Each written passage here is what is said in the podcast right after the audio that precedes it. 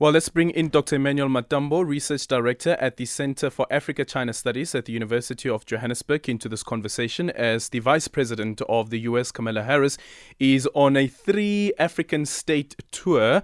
Um, she was in, uh, was it uh, Uganda? And then, of course, there is, um, there is Zambia as well as uh, Tanzania that she said that she will be visiting as well. Dr. Emanuel Matambo now joining us on the line. And once again, the conversation is about uh, whether a visit is about countering Russia and China's growing influence on the continent or there is more to it. On Monday, Harris pledged 139 million rands in US assistance to West Africa, most of which will support conflict prevention in the Sahel region. Dr. Matambo, good afternoon, and thank you so much for making time for us. Good afternoon, Audrey. Good afternoon to your listeners. Thank you for the kind invitation. So, what do you make of what's currently playing out on the continent? I know that we've been having this conversation ongoing, but now also seeing um, this uh, the debates that are happening, and now listening into, for instance, what William Ruto, the president of Kenya, had to say about the de-dollarization of the Kenyan economy. But at the same time, as well, we see that there's a pushback from the U.S. and how much of this is also about economic interest.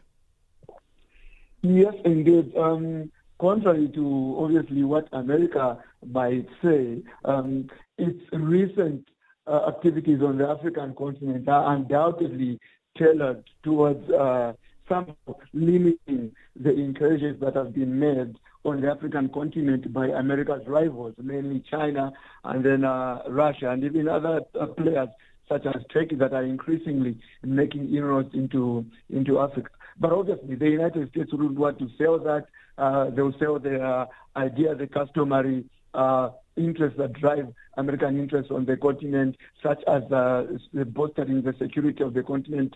This came into play, especially after 2001, when the rise of terrorism swept the world over.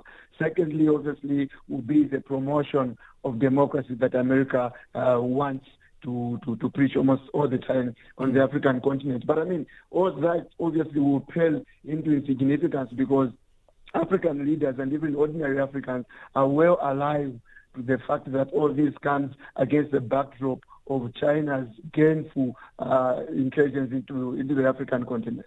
Then, how do we make sure that now that you have this contestation and the scrum over Africa from you have Russia as well as, uh, well, you have Russia and, and Asia in general, and then on the other end, you have the West as well, do you make sure that Africa actually benefits um, out of out, out of this that African citizens do not become victims of deals that politicians will be going into?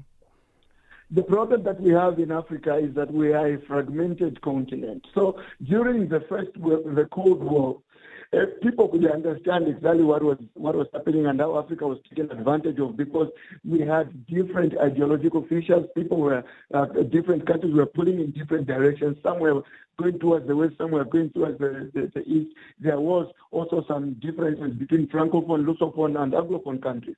But now, especially after 2002, when the Organization of African Unity became the African Union, one would expect that that will form the framework against which we leverage our negotiations with the rest of the world. But unfortunately, that is not that is not happening. So if we want to negotiate, for example, with China, how can we negotiate if we are a continent where some of our populations are, uh, about 2 million with a, with, with, a GDP of less than uh, even 30, 30 billion dollars? How do we leverage against our negotiations with the United States and China itself? But then, if we say we are going to negotiate as the African Union, then we are going to be marshalling the forces and efforts of about 1.3 billion Africans with an, with, with an economy that will be, with an aggregate economy that is more than a trillion. That might actually give us some leverage. But as long as we continue to negotiate in silos, nothing will come of it. And uh, one thing, though, that the African Union is clear on, and I guess all the countries on the continent are clear on, um, and they're singing from the same hymn sheet, and that is that Africa needs representation on the um, United Nations Security Council, permanent, being a permanent member on the South African, uh, sorry, on the United Nations Security Council.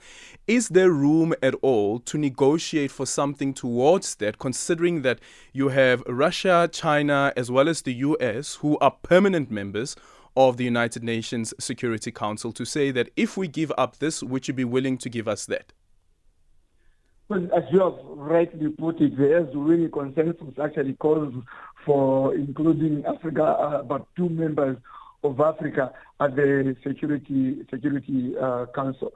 Well, I think the best bet that Africa would have uh, on that particular subject would be China. Mm-hmm. Uh, China and probably Russia as well. Those could help to the Africa's um, uh, uh, Africa's negotiators, so to say, because when you look at it from international level itself, it would be very difficult to argue that an individual African country should be accepted to the Security Council when you have uh, countries, for example, that are more powerful, such as mm-hmm. Germany, that are not included. Is there a way, a middle ground that could be negotiated for Africa's permanent inclusion, even maybe at a continental, not at the national level? That is something that we could negotiate, but I don't see it as having any meaningful success if we are to negotiate with the United States, unless we, with the uh, more progressive members of the Security Council.